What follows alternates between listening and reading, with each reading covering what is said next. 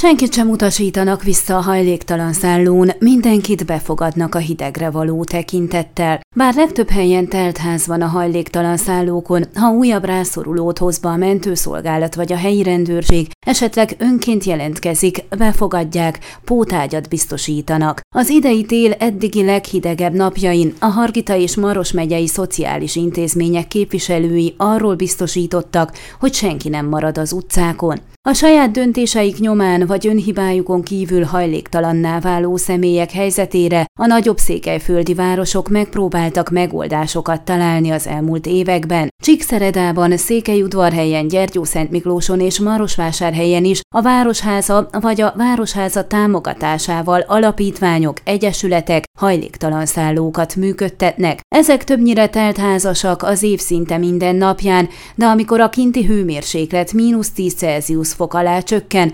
pótágyazzák a szobákat, arra törekednek, hogy senki ne maradjon az utcán. Csíkszeredában, mint Antal Teréz, a szociális konyha képviselője elmondta, beszélgetésünk idején 19 személy volt a szállón, és még volt pár hely, ha újabb rászoruló érkezne. Az illetékes kihangsúlyozta, hogy továbbra is csak negatív koronavírus tesztel lehet bemenni a szállóba, de ennek megszerzéséhez segítik a hajléktalanokat a mentőszolgálat és a rendőrség munkatársai. Vannak olyanok, akik ebben a nagy hidegben is inkább az utcán maradnak, megszokott helyeiken próbálják túlélni az éjszakát, mert nem akarják alávetni magukat a szálló szabályainak. Ezek közül a legfontosabb, hogy nem szabad szeszes italt fogyasztani, és békében meg kell lenni a többi lakóval. Székelyudvarhelyen mind a 11 hely foglalt a Híd az égen egyesület által a Városháza megbízásából működtetett hajléktalan szállóban. Mint Farkas Rékától az egyesület képviselőjétől megtudtuk, amen helyen a szobák szükség esetén pótágyazhatóak,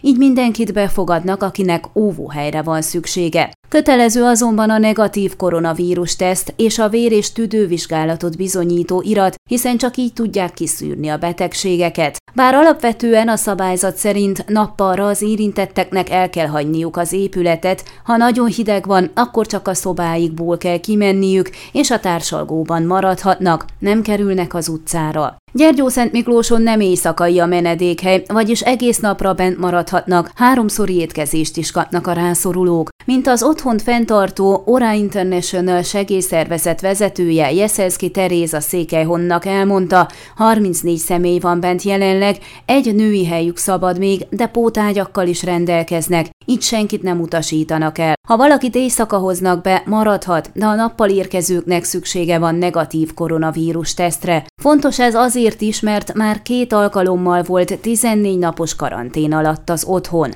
Marosvásárhelyen a Városháza által fenntartott menhelyen 52 személy volt bent pénteken, mint a Városháza szociális osztályának vezetőjétől, Andrea Morarutól megtudtuk, 38 egyedülálló személy és két nagy család van a létesítményben. 17-en fogyatékkal élők, ők és a gyermekes családok nem kell elhagyják nappalra az intézményt. A többiek alapvetően igen, de a nagy hidegre való tekintettel mindig enyhítenek a szigorú szabályokon, megengedve, hogy nappal is melegben maradhasson mindenki. Marosvásárhelyen egyébként mintegy százra tehető a hajléktalan személyek száma. A Városháza 83-nak adott a kormány által biztosított meleg ebédre feljogosító kártyát. A helyi rendőrség jól ismeri őket, ugyanakkor a farkasordító hidegben figyelik az utcán csellengőket is, és beszállítják az otthonba, ha nincs biztonságos hely, ahol meghúzódhatnának éjszakára. Andrea Moráru azonban hangsúlyozta, vannak, akik nem tudnak közösségben lenni, másokkal egy szobában konyhában aludni,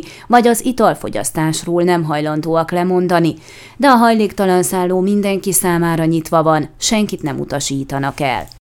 Ön a Székelyhon aktuális podcastjét hallgatta. Amennyiben nem akar lemaradni a régió életéről a jövőben sem, akkor iratkozzon fel a csatornára, vagy keresse podcast műsorainkat a székelyhon.pro portálon.